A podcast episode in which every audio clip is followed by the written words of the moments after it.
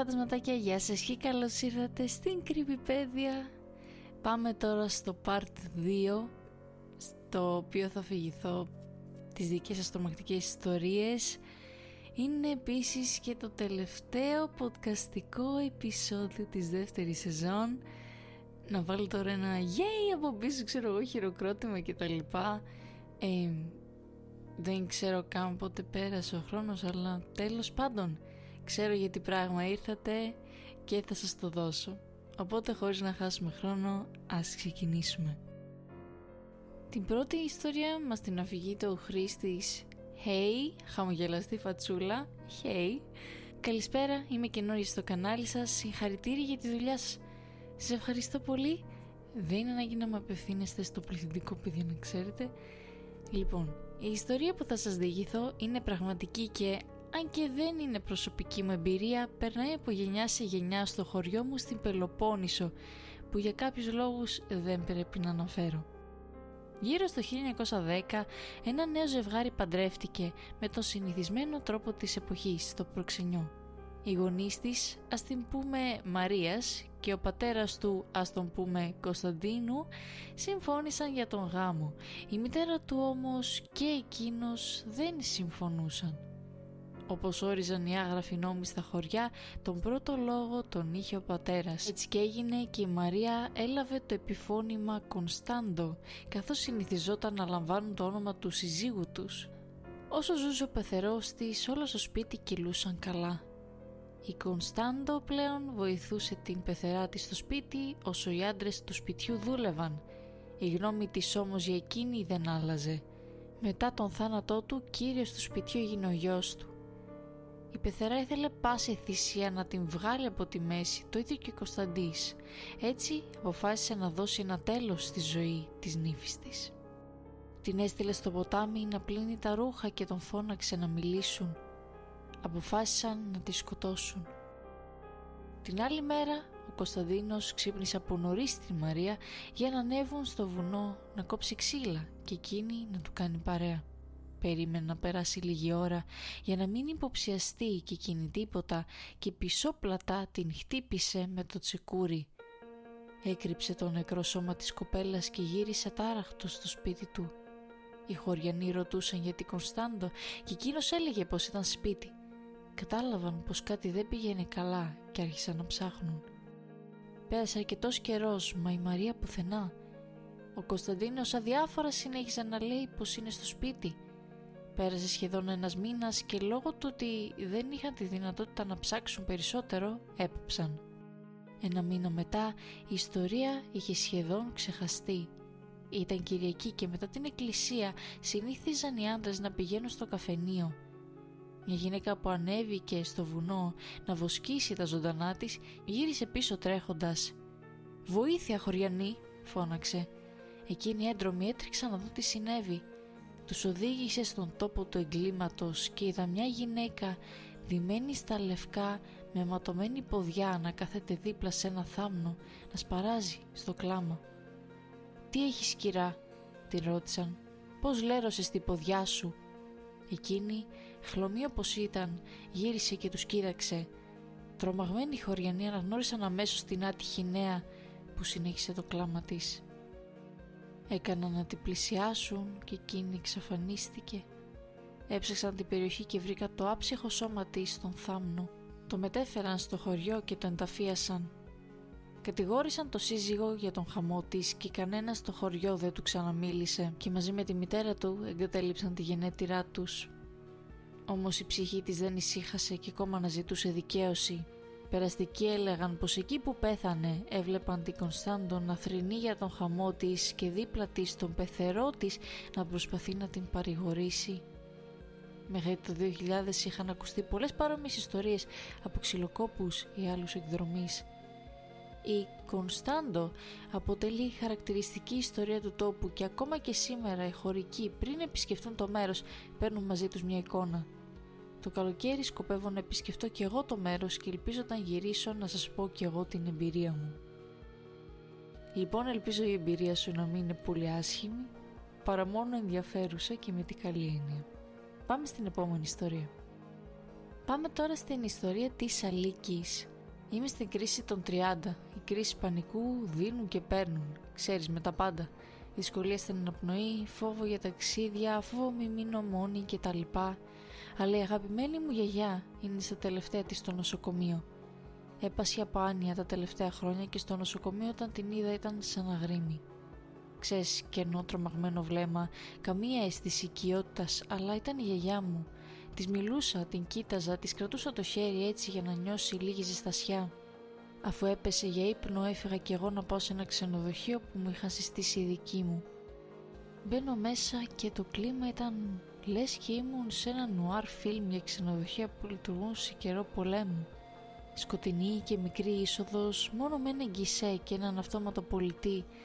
Ανάμεσα σε αυτά τα δύο ήταν η πόρτα του ασανσέρ. Μια περίεργη μορφή ενός ανθρώπου από άλλη εποχή μου δίνει το κλειδί και μου λέει ότι το δωμάτιο είναι στον έκτο όροφο και ότι αυτή την εποχή επικρατεί νέκρα. Όταν ανέβηκα ο όροφος ήταν άδειος και ο σχεδιαστής του χώρου έδειχνε ξεκάθαρα ότι αγαπούσε τη δεκαετία του 70. Όταν μπήκα στο δωμάτιο νιώθα άβολα και δεν χαλάρωνα με τίποτα. Οπότε η λύση ήταν απλή. Αλκοόλ, τόσο ώστε να χαλαρώσω και να κοιμηθώ. Μια μπυρίτσα. Μπήκα στο μπαλκόνι να έχω και θέα. Αλλά έξω με έπιασε μια νέα για μένα φοβία. Μια φοβία προς υπεράσπιση μου θα πω ότι το μπαλκόνι ήταν στενό και τα κάγκελα σκοριασμένα οπότε πίνω την πυρίτσα μου με την πλάτη στο τοίχο. Ο στόχος επιτεύχθη. Κοιμήθηκα. Το επόμενο πρωί περνάω τη ρεσεψιόν και ο ίδιος κύριος παίρνει το κλειδί μου και με προσκαλεί για καφέ. Του λέω ότι έχω δουλειές και ότι δεν προλαβαίνω. Όταν ξαναγυρίζω τα ίδια. Ήταν πολύ περίεργα επίμονος. Στο τέλος για να τον ξεφορτωθώ του λέω για τη γιαγιά μου στο νοσοκομείο και ότι δεν προλαβαίνω. Αλλά αυτός λες και δεν με ακούει, χαϊδεύει το κεφάλι του και μου λέει ότι είναι φρεσκοκουρεμένος λόγω της ημέρας. Ήταν τα 40 του αδελφού του. Λίγο πιο μετά έμαθα πως πέθανε. Αυτοκτόνησε επιδώντας από τον έκτο όροφο.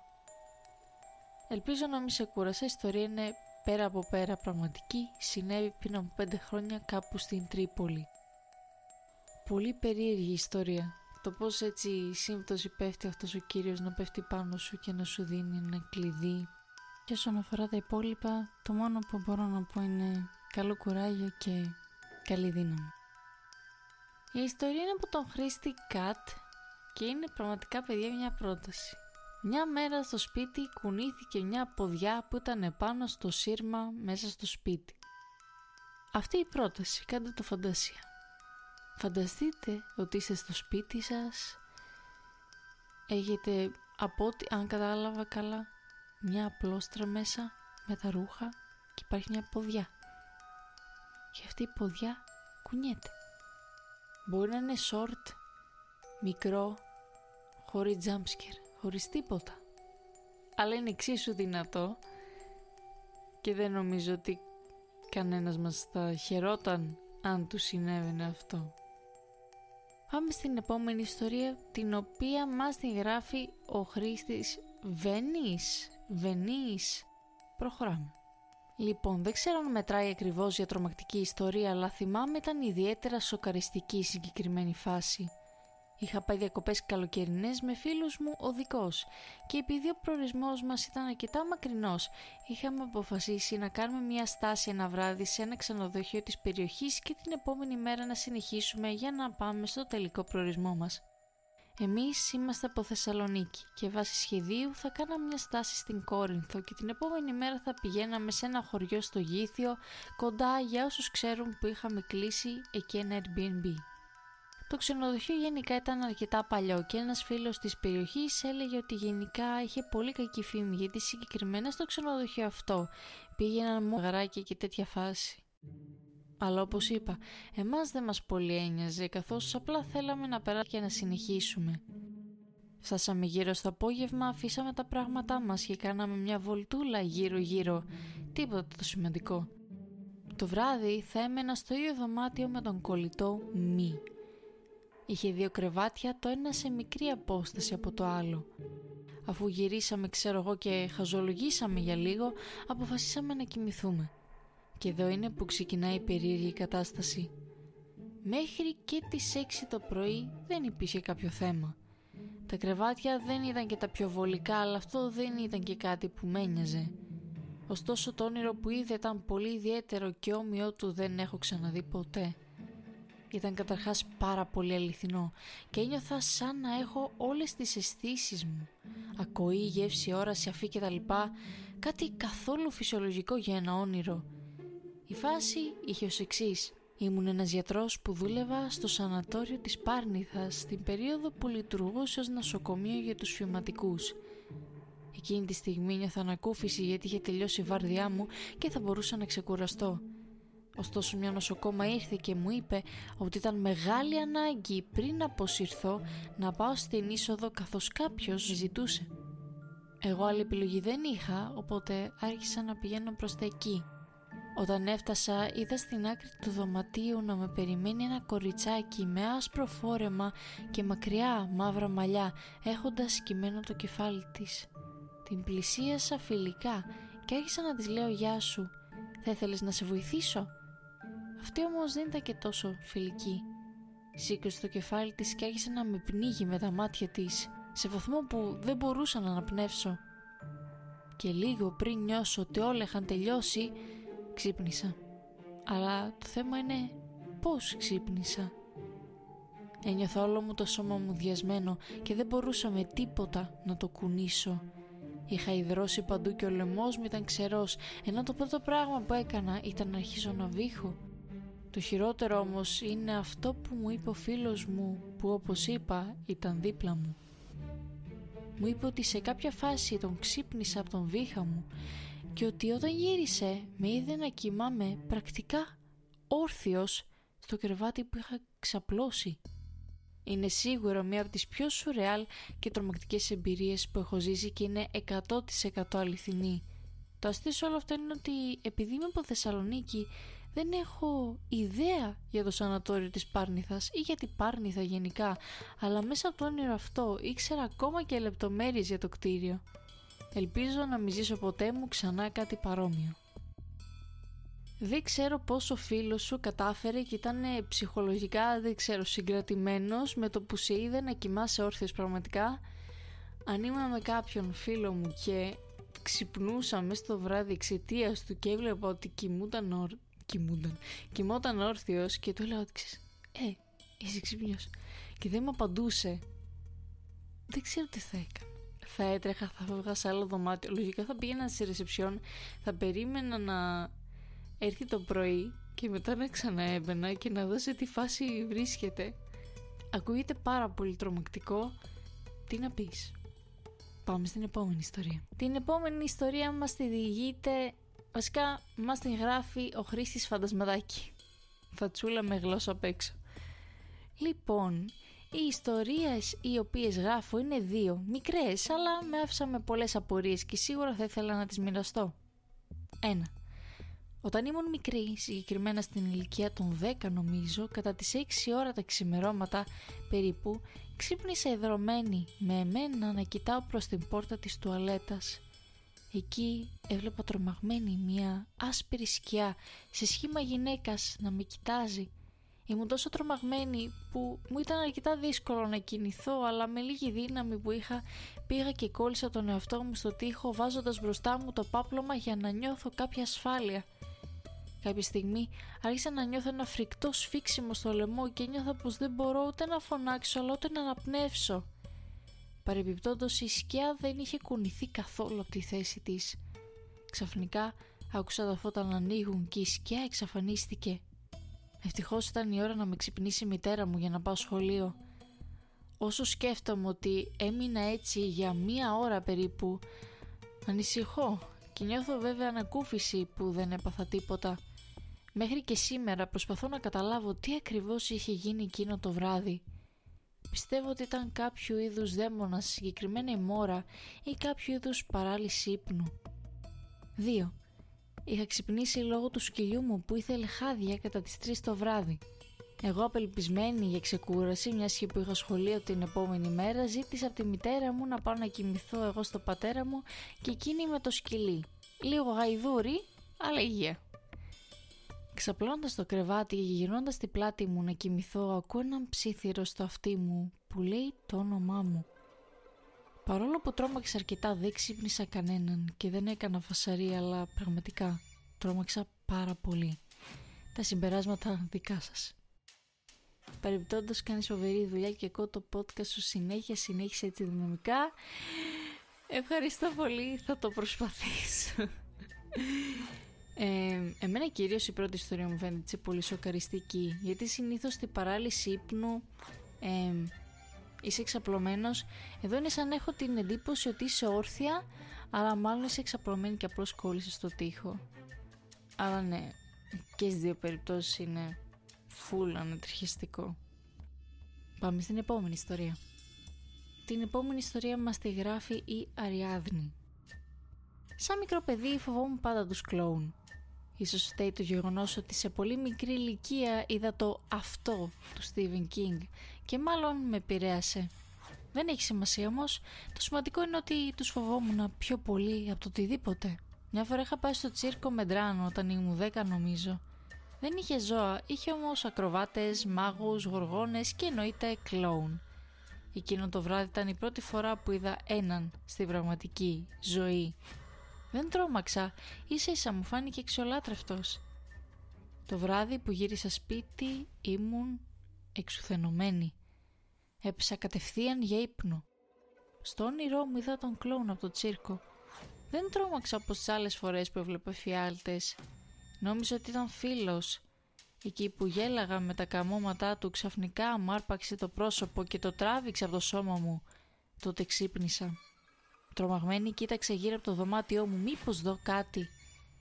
Αυτό που ξέχασα να αναφέρω ήταν πως το δωμάτιό μου ήταν στο δεύτερο όροφο του σπιτιού και κοιμόμουν σε κουκέτα και ήμουν αρκετά ψηλά. Έτσι έβλεπα πολύ καλά όλο το δωμάτιο. Το επόμενο βράδυ τρομαγμένη κοιμήθηκα στο κρεβάτι μου πολύ αργά. Είχα πείσει τον εαυτό μου ότι αν δεν κοιμηθώ δεν θα δω κανέναν κλόουν. Δυστυχώς δεν τα κατάφερα. Ξανακοιμήθηκα και ξαναονειρεύτηκα τον ίδιο κλόν στο ίδιο μέρος. Ολό ίδιο όνειρο. Αυτή τη φορά όμως μεταφέρθηκε στο δωμάτιό μου και εγώ μου στο κρεβάτι λες και ήμουν ξύπνια. Είδα ένα κλόν στην πόρτα του δωματίου και μετά ξύπνησα. Κάθε βράδυ το ίδιο όνειρο.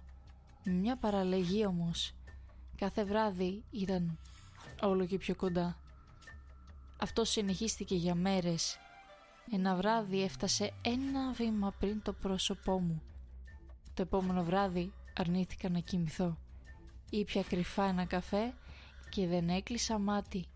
Δεν ξέρω πώς το έκανα. Μάλλον και ο φόβος με κράτησε ξύπνια. Άκουσα κάποιους ήχους από μακριά αλλά το αγνόησα. Ήξερα τι έπρεπε να κάνω.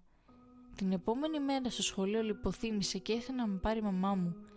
Με ρώτησε τι έγινε, γιατί έγινε αυτό; Και της είπα ότι δεν ξέρω, ενώ κατά βάθος ήξερα.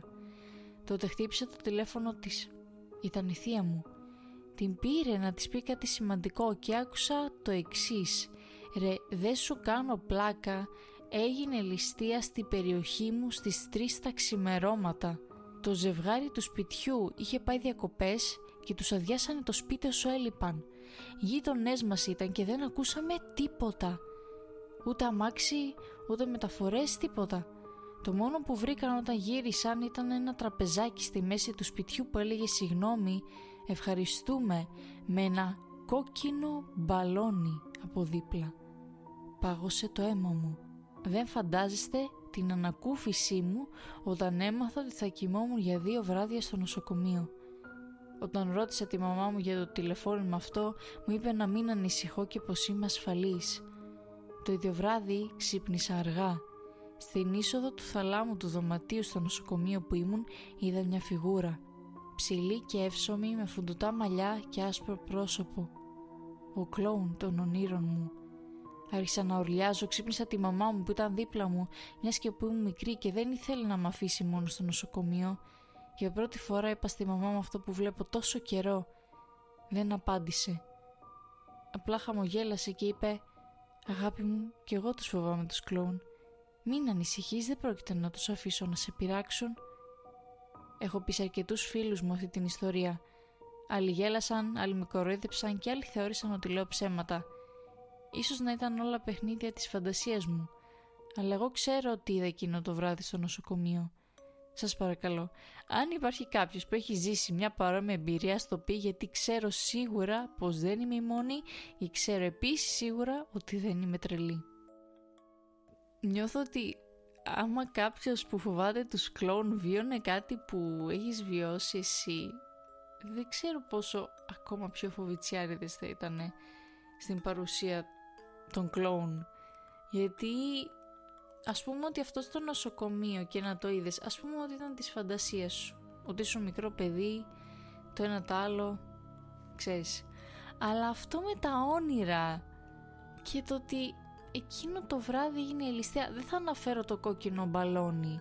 Γιατί άμα βγάλουμε και αυτή τη λεπτομέρεια είναι λες και μόνη σου σαν οργανισμός σου προειδοποίησε τον εαυτό σου δεν ξέρω κι εγώ πόσο καιρό πριν ότι κάτι κακό θα γίνει και γιατί εννοείται εντάξει ποτέ δεν ξέρεις τι θα γινόταν άμα κοιμώσουν, τι θα γινόταν αν δεν, αλλά τέλος πάντων πολύ τρελή ιστορία.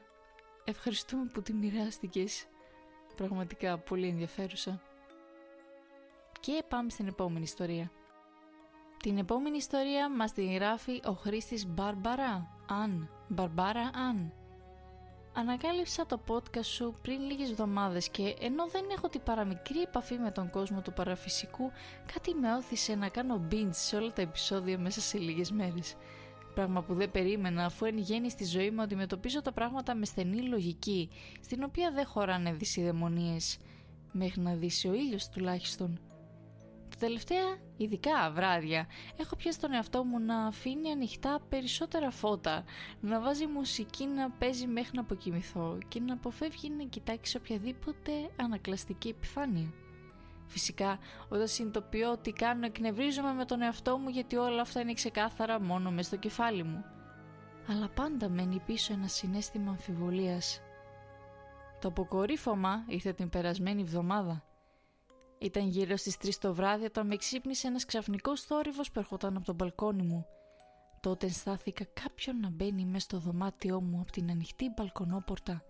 Χωρίς να κουνηθώ, μισάνοιξα τα μάτια μου και μέσα στο μισοσκόταδο διέκρινα μια σκοτεινή φιγούρα ακριβώς δίπλα από το κρεβάτι μου. Είχε το ύψος ενός μεσήλικα και ήταν σκυφτός, αλλά δεν μπορούσα να διακρίνω κανένα άλλο χαρακτηριστικό. Ένιωσα όλο μου το σώμα βαρύ, σαν να βουλιάζει μες στο στρώμα. Άρχισαν τότε να μου σκάνε μία-μία αναμνήσεις από το podcast και όλες τις τρομακτικές ιστορίες από το Reddit που έχεις διαβάσει και σε όλες υπάρχει πάντα ένας κοινός παρονομαστής. Μην κοιτάξεις ποτέ αυτό που θέλει να εισβάλλεις στο σπίτι σου στη μέση της νύχτας και προσποιήσεις ότι κοιμάσαι. Και αυτό έκανα. Έκλεισα πάλι τα μάτια και προσπάθησα να ερεμήσω την αναπνοή μου. Άφησα να περάσω μερικά λεπτά και όταν αισθάνθηκα πάλι ασφαλής, ανασηκώθηκα και κοίταξα γύρω μου. Όλα ήταν φυσιολογικά και κανείς φυσικά δεν ήταν μέσα στο δωμάτιο. Απέριψα κατευθείαν το ενδεχόμενο ότι τα είχα δει όλα στον ύπνο μου, ένιωθω ότι είχα πραγματικά ξυπνήσει πριν λίγα λεπτά. Και τότε συνειδητοποίησα τι είχε συμβεί. Παλιότερα η μεγάλη μου αδερφή είχε μυστηριευτεί ότι μερικές φορές ξυπνούσε μες στη μέση της νύχτας και ενώ μπορούσε να ανοίξει τα μάτια της και να αντιληφθεί το περιβάλλον γύρω της δεν μπορούσε να κινηθεί να μιλήσει.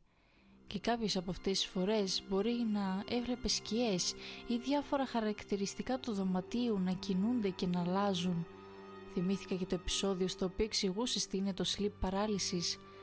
Έκανα τη σύνδεση και Επιτέλους είχα την λογική εξήγηση που χρειαζόμουν για να ηρεμήσω και να συνεχίσω ανενόχλητη τον ύπνο μου. Much love για το podcast σου, ο τρόπος που κάνεις αφηγής με έχει κερδίσει και επιπλέον ως fellow podcaster εκτιμώ ιδιαίτερα τον χρόνο που αφιερώνεις στην παραγωγή και στο post-production. Φαίνεται με πόσο μεράκι το κάνεις όλο αυτό και πιστεύω αυτός είναι και ο λόγος που κόλλησα με το content σου. Keep up. Όμι G! Στεφ, σε παρακαλώ στείλε μήνυμα και πες μου ποιο είναι το podcast Εκτός άμα το ξέρω ήδη, αλλά δεν κατάλαβε για ποιος είσαι. Ε, καλά κάνεις και προσπαθείς να βρεις μια λογική εξήγηση πραγματικά και εγώ κάπως έτσι είμαι δηλαδή προσπαθώ να μην αφήνω αυτές τις ιστορίες που διαβάζω να με επηρεάζουν πολύ γιατί μετά δεν θα μπορούσα να κοιμάμαι τα βράδια σαν κανονικός άνθρωπος. Ε, δεν θα μπορούσα να κοιτάω το καθρέφτη μου γιατί ο καθρέφτης είναι ακριβώς απέναντι από το κρεβάτι μου. Ε, οπότε καλά έκανες και χαίρομαι που ηρέμησες γιατί εννοείται πως αυτή είναι μια πολύ έτσι τρομακτική εμπειρία. Ακόμα κι ας είναι κάτι το οποίο θεωρητικά το κάνει ο οργανισμός σου αλλά και πάλι. Το γεγονός ότι εκείνη τη στιγμή αντί να είσαι απλά κίνητο, είσαι ακίνητος και ταυτόχρονα βλέπεις σκιές, ε, τα έπιπλα να αλλάζουν σχήματα, χρώματα, δεν ξέρω και εγώ τι, εννοείται πώς θα τρομάξεις. Και σε ευχαριστώ πάρα πολύ για τα καλά σου σχόλια. Σε ευχαριστώ πάρα πολύ. Πάμε στην επόμενη ιστορία. Μας το φυγεί το χρήστης ΔΕΛΤΑ ΓΑΜΑ. Θα προσπαθήσω να την πω όσο πιο σύντομα μπορώ. Με κυνηγάει. Όλα άρχισαν στις 30 Απριλίου του 2022 και δυστυχώς δεν θα τελειώσει ποτέ. Όταν άκουσα το επεισόδιο 61 και πιο συγκεκριμένα το Bath Game την ίδια μέρα το βράδυ και αφού είχα μείνει μόνο στο σπίτι μου πήγα να κάνω μπάνιο. Εκεί θυμήθηκα αυτό το παιχνίδι. Τότε αποφάσισα να το κάνω. Αφού έκανα όλα τα βήματα σωστά πήγα και κοιμήθηκα. Την επόμενη μέρα το πρωί ξύπνησα, κοίταξα πάνω στον ώμο μου και την είδα. Όλη τη μέρα Παίζαμε ένα είδος κυνηγητού, αλλά το βράδυ αποκοιμήθηκα. Το βράδυ ξύπνησα από ένα φρικτό εφιάλτη. Όταν ξύπνησα είδα το κινητό μου και τι να δω. Η ώρα ήταν δυόμιση τα χαράματα. Από τότε με κυνηγάει. Σας παρακαλώ δεν αντέχω, τρέχω να ξεφύγω όλη την ώρα. Βοήθεια. Παιδιά, ο ή δέλτα γάμα έχει γράψει αυτή την ιστορία Τρεις φορές. Πραγματικά, το λέω μέσα από την καρδιά μου, ελπίζω να κάνεις πλάκα και να προσπαθείς να τρολάρεις. Γιατί πραγματικά νομίζω το έχω πει και το έχω γράψει ότι τέτοια πράγματα δεν τα δοκιμάζουμε. Δεν τα κάνουμε. Όσο και κάποιοι να είναι έτσι σκεπτικοί τύπου «Αχ δεν ξέρω αν υπάρχουν τα φαντάσματα το ένα το άλλο», καλύτερα να μην μπλέξεις καν. Μην μπεις καν στο κόπο να πειραματιστείς. Αφού άλλωστε δεν πιστεύεις, για ποιο λόγο να καθίσεις να πειραματίσεις τον εαυτό σου πάνω σε κάτι το οποίο πιστεύεις ότι δεν υπάρχει καν. Εύχομαι, πραγματικά ελπίζω να τρολάρεις, δέλτα γάμα. Αν όχι πάλι, θα σε έλεγα να πας να μιλήσεις σε κάποιον κηδεμόνα μεγαλύτερό σου, κάποιον που, ναι, που ναι εμπιστεύεσαι και στη τελική αν τα πράγματα πάνε χειρότερα, ξέρετε συνήθως τι κάνουν, το λέω αυτό μόνο και μόνο επειδή το βλέπω, δεν σημαίνει ότι ξέρω αναγκαστικά, να απευθυνθείς στην εκκλησία ή γενικότερα στην θρησκεία σου, στην οποία πιστεύεις. Εκεί το αφήνω, θα το ξανακάνω το disclaimer, για ό,τι παιχνίδια εντός εισαγωγικών ή τελετουργίες συζητηθούν σε αυτό το podcast, δεν υπονοώ ότι θέλω ή πρέπει ή θα ήταν γαμάτο να το δοκιμάσετε. Σε καμία περίπτωση. Είναι ξεκάθαρα απλώς για να μάθουμε. Τίποτα άλλο. Πάμε στην επόμενη ιστορία, την οποία μας τη γράφει ο Χρήστης Γκεμπριέλ. Καλησπέρα Mrs. Φάντομ, εδώ είναι η δική μου τρομακτική ιστορία. Έχει περάσει ένας χρόνος από τότε που εξαφανίστηκε ο μεγάλος αδερφός μου. Μια νύχτα πριν την εξαφάνισή του είχε πάρει τηλέφωνο να μου πει πως ήταν η μέρα του η φωνή του όμως δεν ακουγόταν και τόσο ήρεμη, σαν να τον είχε τρομάξει κάτι. Τα τελευταία του λόγια ήταν «Θα μιλήσουμε πάλι αύριο, σ' αγαπώ». Την επόμενη μέρα περίμενα τον αδερφό μου να με πάρει τηλέφωνο και να μου πει πως ήταν η μέρα του κλπ, αλλά δεν με πήρε. Ίσως ήταν κορασμένος γι' αυτό. Τις επόμενες τρεις μέρες συνεχίστηκε το ίδιο. Πέρασα από τον ραδιοφωνικό σταθμό και το σπίτι του αλλά δεν τον βρήκα πουθενά. Έτσι δήλωσα την εξαφάνισή του στην αστυνομία. Την επόμενη μέρα το μεσημέρι με πήραν τηλέφωνο από την αστυνομία. Τον βρήκαν νεκρό στο πάρκο απέναντι από το ραδιοφωνικό σταθμό. Είχε κόκκινα μάτια και οι φλέβες στα χέρια του ήταν μαύρες. Δεν μπορούσαν να το εξηγήσουν, προσπάθησαν όμως να το ερευνήσουν. Δεν βρέθηκε τίποτα. Έπρεπε να βρω μόνη μου τι έγινε. Τα άτομα που έκανε παρέα είπαν ότι την τελευταία εβδομάδα η συμπεριφορά του ήταν πολύ περίεργη Από τότε που διάβασε ένα περίεργο γράμμα την ώρα που έκανε την εκπομπή του, η συμπεριφορά του άλλαξε. Έπρεπε να βρω αυτό το γράμμα. Σήμερα είναι η μέρα που θα ανακαλύψω τι συνέβη στον αδερφό μου και τι τον σκότωσε. Πήγα σπίτι του να πάρω τα κλειδιά για τον ραδιοφωνικό σταθμό, τα έχει δίπλα στο κομμωδίνο του. Όταν τα πήρα, άκουσα τη φωνή του από μέσα να με φωνάζει. Κατάλαβα πως δεν ήταν αυτός και δεν απάντησα στο κάλεσμά του. Έφυγα και κατευθύνθηκα προς τον σταθμό. Όλα εκεί πλέον έμοιαζαν τόσο άσχημα. Έψαξα παντού για το γράμμα αλλά δεν ήταν πουθενά. Πηγαίνοντας προς την έξοδο είδα μια αντρική φιγούρα να στέκεται στη πόρτα. Με τον φακό που είχα δεν μπορούσα να τον δω καλά. Έκανα να πάω πιο κοντά σε εκείνον αλλά έφυγε τρέχοντας. Έτρεξα από πίσω του όμως αυτός δεν ήταν πουθενά. Μπορεί να κρύφτηκε. Πήγα πίσω στο σταθμό. Άκουσα ένα παιδικό κλάμα μέσα από το γραφείο του αδερφού μου. Μπήκα μέσα γρήγορα αλλά δεν βρήκα κανέναν. Η τηλεόραση στο γραφείο άνοιξε μόνη της και έδειχνε τον αδερφό μου την ώρα που έκανε εκπομπή. Ήταν τη μέρα που διάβασε εκείνο το γράμμα. Πριν το ανοίξει όμως η τηλεόραση έκλεισε. Τι ήταν αυτό; Στην αντανάκλασή μου από τη τηλεόραση φαινόταν από πίσω ο αδερφός μου. Γύρισα και δεν υπήρχε κανείς. Μόνο μια κασέτα που βρέθηκε ξαφνικά στα πόδια μου. Την έβαλα στο κασετόφωνο να παίξει. Ήταν η ίδια εκπομπή, μόνο που μπορούσα να ακούσω το γράμμα που διάβασε ο αδερφός μου. Ήταν τόσο περίεργο, δεν μπορούσα να το καταλάβω. Στο τέλος έλεγε πως όποιος διαβάσει αυτό το γράμμα θα πάρει μια κατάρα πάνω του. Ο αδερφός μου γέλασε και η κασέτα σταμάτησε. Το γράμμα δεν έγραφε από ποιον ήταν. Περίεργο. Αισθανόμουν ότι έσταζε κάτι υγρό πάνω μου. Σήκωσε το φακό και είδα ένα πτώμα να κρέμεται το ταβάνι. Έκλεισα τα μάτια μου και πήρα τρεις βαθιές αναπνοές λέγοντας πως ήταν ιδέα μου. Ανοίγοντας τα μάτια μου, τον είδα να στέκεται μπροστά μου, κοιτώντας με με τα άσπρα μάτια του και ένα ψυχρό χαμόγελο. Έκανε ένα βήμα πίσω και σκόνταψα πάνω σε κάτι μεγάλο. Ήταν ο αδερφός μου, χωρίς πόδια, μόνο το μισό του σώμα και σερνόταν κλαίγοντας με αίμα. Έπρεπε να φύγω από το σταθμό γιατί ίσως να πέθανα κι εγώ αν καθόμουν κι άλλο. Έτρεξα και έφτασα στο πέναντι πάρκο. Είδα πάλι τον αδελφό μου εντός εισαγωγικών να κάθεται σε ένα παγκάκι και να διαβάζει το γράμμα. Όλο του το σώμα άρχισε να ταρακουνιέται και έπεσε κάτω ανέστητος. Πήγα κοντά του και πήρα το γράμμα. Έπρεπε να το κάψω. Πήγα μπροστά στην είσοδο του ραδιοφωνικού σταθμού Άναψα τον αναπτήρα μου και άφησα το φλεγόμενο γράμμα κάτω. Ουρλιαχτά ακουγόντουσαν από μέσα. Μόλις το γράμμα κάηκε, όλα σταμάτησαν. Ό,τι κι αν ήταν, τελείωσε. Γυρνώντας σπίτι, πέρασα από το νεκροτοφείο. Έκοψα ένα λευκό τριαντάφυλλο και το άφησα πάνω στο τάφο του αδερφού μου. Λίγο καιρό αργότερα, ο ραδιοφωνικός σταθμός άρχισε πάλι να λειτουργεί. Έχουν αναφερθεί διάφορα περιστατικά για μια ανδρική φιγούρα που εμφανίζεται κάθε βράδυ ειδικά τις ώρες που έκανε ο αδερφός μου την εκπομπή του. Αυτός είναι και πλέον είναι το φάντασμα του ραδιοφωνικού σταθμού.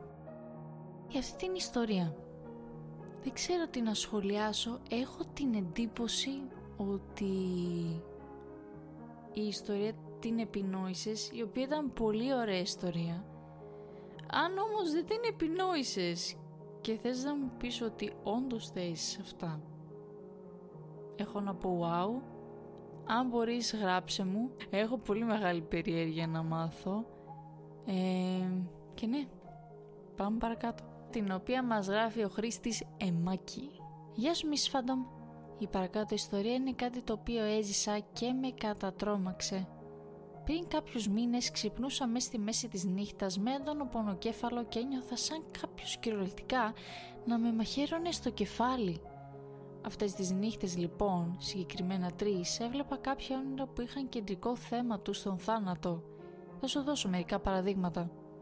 Την πρώτη μέρα είδα πως ήμουν σε ένα δωμάτιο με κάποια άτομα που μου ήταν εντελώς άγνωστα. Ήταν δύο κοπέλες τις οποίες εγώ ήθελα να σκοτώσω. Θυμάμαι πως δεν είχα καθόλου συναισθήματα ενώ το έκανα. Τις κοπέλες αυτές τις μαχαίρωσα όλο στο κεφάλι και έπειτα τις έριξα από τον μπαλκόνι. Τη δεύτερη μέρα είδα πως άλλα τρία άτομα βρισκόντουσαν στο δωμάτιό μου και αυτή τη φορά ήταν δύο κοπέλες και ένας άντρας, τους οποίους στην κανονική μου ζωή γνώριζα. Και πάλι αυτά τα άτομα τα σκότωσα χώνοντας ένα μαχαίρι στη μία πλευρά του κεφαλιού του καθενός και σέρνοντάς το μέχρι το λαιμό. Την τρίτη νύχτα όμως είδα πως αυτά τα άτομα προσπαθούσαν να με σκοτώσουν. Ξύπνησα τσιρίζοντας και άρχισα να κοιτιέμαι στο καθρέφτη. Παρατήρησα πως τα μαλλιά μου ήταν κομμένα σε ένα σημείο και το χέρι μου ήταν σκισμένο και έτρεχε αίμα. Πήρα τηλέφωνο μια φίλη μου γιατί δεν ήξερα τι άλλο να κάνω και πήγα σπίτι της. Με τα πολλά και τα λίγα φώναξα παπά στο σπίτι και από τότε δεν βλέπω καν όνειρα. Επίσης συνέχισε την καλή δουλειά Much Love. Σε ευχαριστώ πάρα πολύ. Ε, σκέφτεσαι εντάξει βλέπεις εφιάλτες το ένα το άλλο. Μωρέ είναι στο κεφάλι μου, δεν πειράζει. Ήταν ένας εφιάλτης, μάλλον για κάποιες μέρες, κάποιες ώρες δεν θα είμαι καθόλου καλά ψυχολογικά, το σκέφτομαι συνέχεια. Αλλά το να ξυπνάς με πληγή, αυτό νιώθω ότι είναι σαν, σαν μια μικρή καμπανίτσα. Δεν ξέρω πώς να το εκλάβω, ακούγεται τρομακτικό. Καλά έκανες και φώναξες παπά. Ναι, δεν θέλω να το επεκτείνουμε άλλο το θέμα, θα πάει πολύ παραπέρα, ενώ δεν χρειάζεται παιδί μου. Όλα θα πάνε καλά, αφού δεν βλέπεις καν όνειρα δεν πειράζει. Γι' αυτό υπάρχει και το daydreaming, άμα θέλεις να κάνεις το οτιδήποτε έτσι όνειρα, σενάρια και δεν ξέρω και εγώ τι, μπορείς να το κάνεις ενώ είσαι ξύπνια. Είναι εξίσου ωραίο. Πάμε τώρα και στην τελευταία ιστορία. Το 2018 πέθανε η γιαγιά μου και ήταν μεγάλη απώλεια για μένα διότι ήμουνα πάρα πολύ κοντά της και ήμουνα σε μια μικρή ηλικία και δεν ήταν πολύ εύκολο για την οικογένειά μου διότι ήμασταν όλοι κοντά. Τέλος πάντων μπορώ να πω ότι τότε αλλά και τώρα είμαι σε μια μικρή ηλικία. Τέλος πάντων φτάνει μια περίοδος, θέλω να βάλω μια παρένθεση, μου είχε αφήσει πάρα πολλά ψυχολογικά προβλήματα ο θάνατός της διότι Φανταστείτε έχω δει μέχρι και ψυχολόγο, ακόμα δεν μπορώ να το ξεπεράσω. Αλλά anyways φτάνουμε σε μια περίοδο που κλαίω στο σπίτι της μόνος μου, στο δωμάτιό της, γιατί οι συγγενείς μου είχαν φύγει κάπου. Καθώς κλαίω στο δωμάτιό της και στη μεριά που κοιμότανε κιόλας, νιώθω μια δεύτερη παρουσία να είναι στο δωμάτιο. Βλέπω, αρχίζω να βλέπω τριγύρω στο δωμάτιο. Δεν βλέπω τίποτα μέχρι που διακρίνω μία άσπρη φιγούρα ακριβώς δίπλα μου για δύο με τρία δεύτερα. Ήταν ολόασπρη, οπότε δεν μπορούσα να δω χαρακτηριστικά προσώπου, αλλά ένιωθα ότι ήταν αυτή. Μετά, αφού έφυγε αυτή η φιγούρα, μύρισα λουλούδια, κάτι το οποίο λένε ότι άμα μυρίζεις λουλούδια, ενώ κάποιος έχει πεθάνει μέσα σε κάτι μέρες, μέσα σε μια περίοδο, σημαίνει ότι ήρθε να σε επισκεφτεί. Και αυτή είναι η ιστορία μου. Ξέρω ότι δεν είναι καθόλου τρομακτική, αλλά με έχει σημαδέψει και αποφεύγω τώρα πια να πηγαίνω στο χωριό μου, διότι έχουν γίνει πάρα πολλά πράγματα και δεν θέλω να έχω πολύ σχέση με το σπίτι της γιαγιάς μου, γιατί δεν είναι και το καλύτερο mood, όποτε πάω εκεί είναι κάπως περίεργα. Εννοείται πως άμα νιώθεις περίεργα με ένα μέρος δεν είναι ανάγκη να πας, μην νιώθεις δηλαδή την υποχρέωση ότι πρέπει να πας. Φαντάσου τώρα φίλοι, κοιτάξτε εδώ ιστορία που βλέπεις το παραφυσικό το τρομακτικό ακριβώς δίπλα σου. Δηλαδή βλέπεις μια άσπρη φιγούρα, ένα φάντασμα, όπως θέλει να το πει κανείς, ακριβώς δίπλα σου. Αν αυτό δεν είναι αρκετά τρομακτικό για να μην ξαναπατήσεις το πόδι σου σε εκείνο το μέρος, τότε δεν ξέρω τι είναι. Και λοιπόν φαντασματάκια αυτό ήταν το επεισόδιο και αυτή είναι και η δεύτερη σεζόν. Σας ευχαριστώ όλους πάρα πολύ που καθίσατε και γράψατε τις δικές σας τρομακτικές ιστορίες και σας ευχαριστώ πάρα πολύ για την υποστήριξή σας σε αυτό το podcast και για αυτή την σεζόν. Ε, το εκτιμώ πάρα πολύ. Ακόμα να πιστέψω ότι αυτό είναι το τελευταίο επεισόδιο. Πραγματικά γιατί δεν κατάλαβα πως πέρασε ο χρόνος, νιώθω ότι δεν ήταν αρκετό, δεν ξέρω, αλλά ναι, από ό,τι φαίνεται παιδιά, η σεζόν θα είναι στο τέλος της, θα χαρώ να σας ξαναδώ ε, Σεπτέμβριο-Οκτώβρη, γενικά κάπου εκεί θα ξαναξεκινήσω με τα επεισόδια. Ελπίζω μέχρι τότε να απολαύσετε το καλοκαίρι σας, να περάσετε υπέροχα, να κάνετε ό,τι γουστάρετε, να μείνετε μακριά από αυτά προς το παρόν και και θα ξαναεπιστρέψουμε σε αυτά το Σεπτέμβρη, τον Οκτώβρη για να μιλήσουμε για παραπάνω τρομακτικές ιστορίες, φαινόμενα, ιστορίες, κουλουπού κουλουπού. Αλλά ναι, θέλω να σας ευχαριστήσω για άλλη μια φορά που, για την υποστήριξή σας που στηρίζετε το podcast. Και ναι, ευχαριστώ πολύ πολύ πολύ πολύ. Ελπίζω να σας άρεσε αυτό το επεισόδιο. Καλό καλοκαίρι φαντασματάκια, καλή συνέχεια και τα λέμε στην τρίτη σεζόν. Bye bye!